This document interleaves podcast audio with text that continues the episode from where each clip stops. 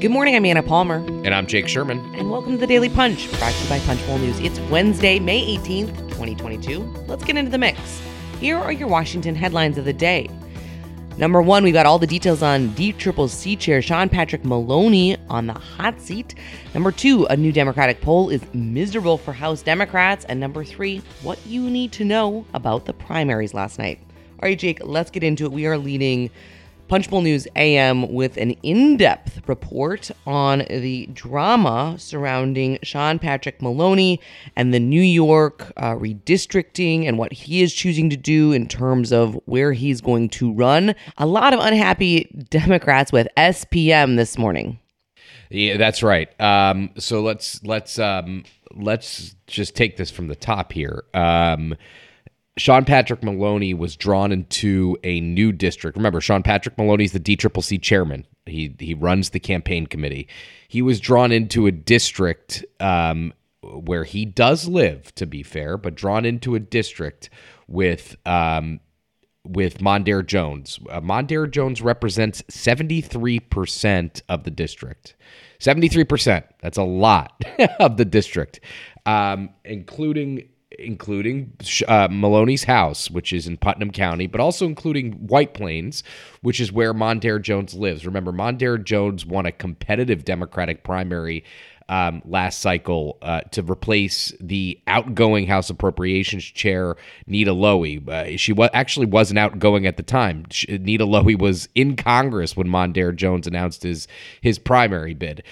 Maloney has said he's going to run in that district. He says that's where I live. That's, you know, I'm not moving my family. I'm not moving my kids. And this has rankled a lot, a lot of Democrats, almost everybody. Um, and uh, everybody that we could tell. I mean, there are some defenders, but there are people who ask uh, whether the uh, D triple C chair, chair, the D triple C chair, can run in a primary while effectively serving as D triple C chair, and that's a legitimate thing to say. I mean, uh, listen, primary races have, as a general proposition, have bedeviled Democrats for a long time. Uh, they don't get involved in primaries, uh, and that's that's been a point of contention uh, for you know, not only for the DCCC but for the NRCC and for uh, other party committees who who's who I mean I I've been pretty clear on this. We've talked about it a million times. I mean, these party committees should get involved in primaries. I guess this is why they don't, but um, they, but you know, members of Congress deserve some protection, sitting members of Congress. But in this case, you have two members running against each other. Now, there are people who have told us that he should resign. That's how angry people are at Sean Patrick Maloney right now. They are furious at Sean Patrick Maloney for getting into this race. Now, Maloney basically, he's not. He says he doesn't even have a primary primary. He's like, I'm running in the district where I live. He didn't even talk to Mondaire Jones before getting into this race. I talked to Maloney yesterday. I asked him, I mean, uh, Mondaire Jones's um, uh, staff have have been livid, absolutely livid at um, at Maloney, and uh, he wouldn't even comment on that. He said everyone needs to calm down. This will work itself out. Voters will choose not a sustainable position, Anna. Really, truly not a sustainable position for a DCCC chair to just say, "I'm I'm in this race. I'm not talking to the other guy who wants it." And by the way, Mondaire Jones is an up and coming, up and rising, a rising star in the Democratic caucus. Someone who is just uh, absolutely, uh, uh, uh many people say is the future. One of the one of the pieces of the future of the Democratic Party.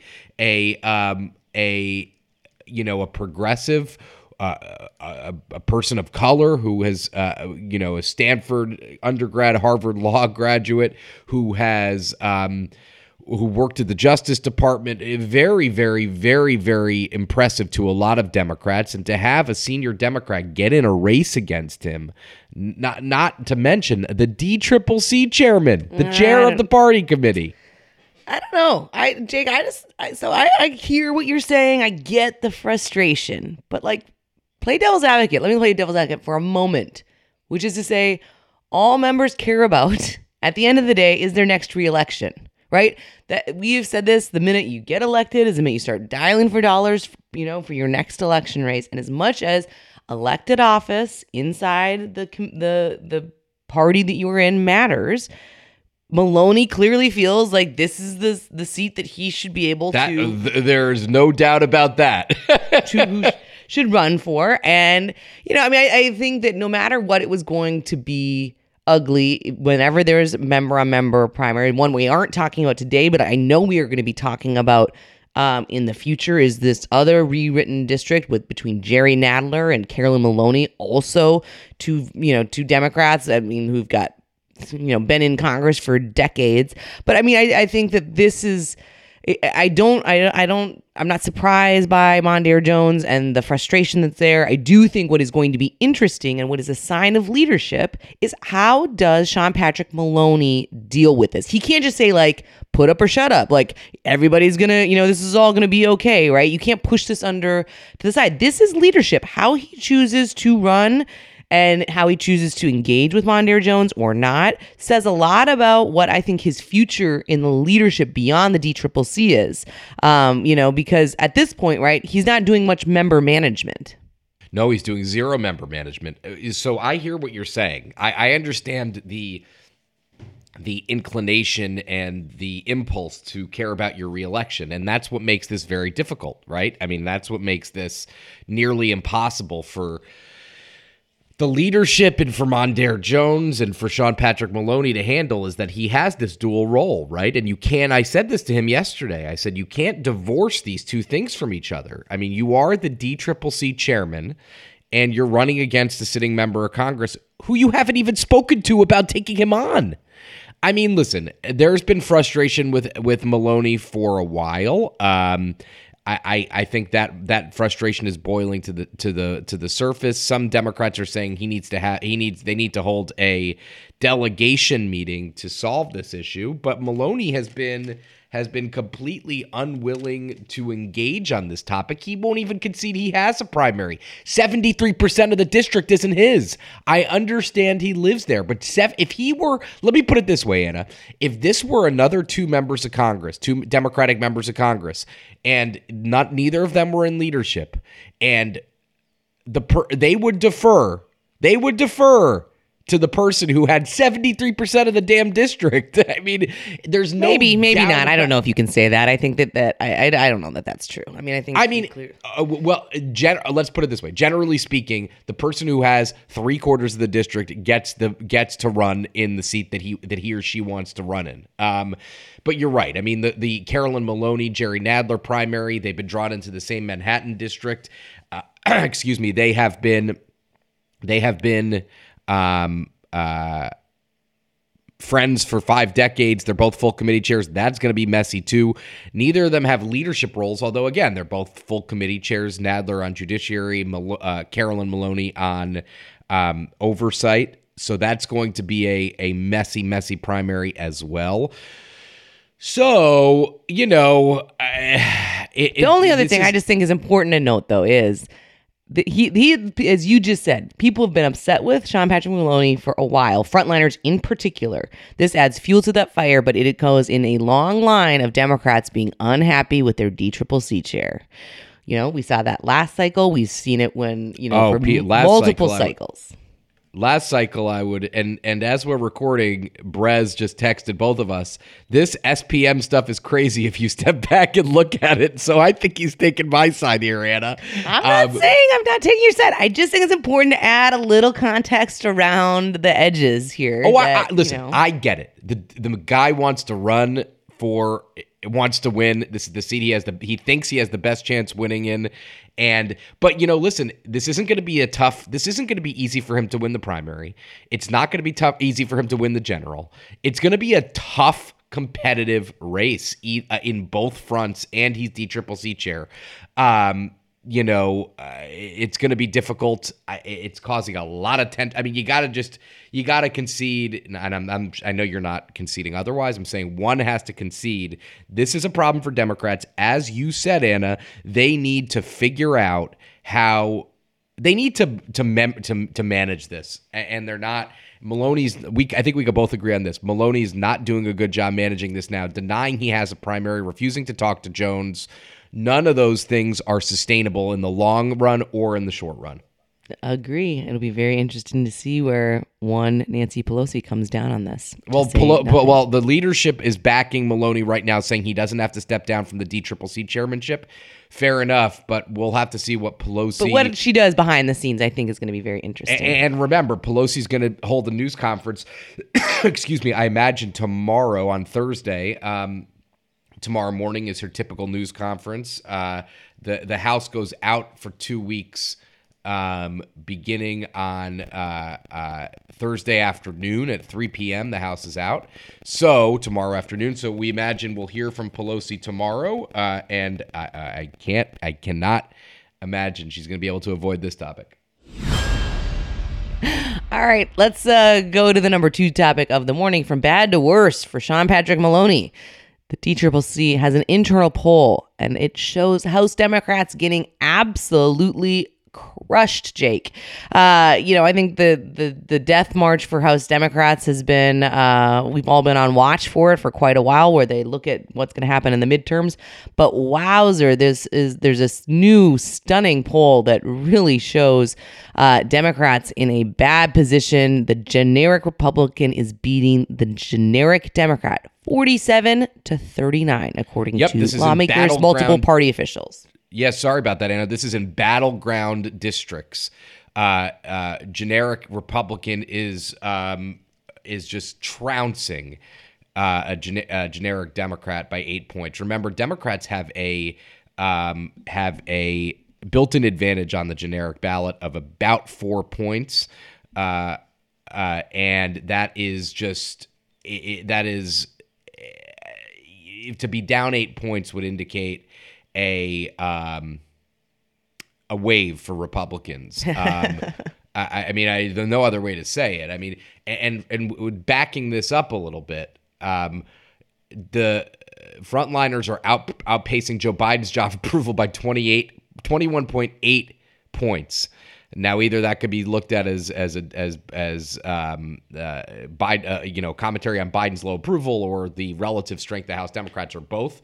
But we have more data here. Uh, the Congressional Leadership Fund, which is the House Republican and Kevin McCarthy linked super PAC, pulled 16 districts that Biden won by an average of eight points. They found the president's job approval rating is eight points underwater, and the generic ballot is tied. What does that mean? Republicans believe that any seat that Biden is winning, that Biden won by eight or less, is actually the center of the map. They believe that they are able to win in these Biden plus eight districts. That includes a broad swath of the Republican, uh, of the Democratic caucus, and would indicate that not only are these kind of marginal seats in play, but also these incredibly strong eight points victory for Biden in a district is strong. Uh, those seats are in play as well.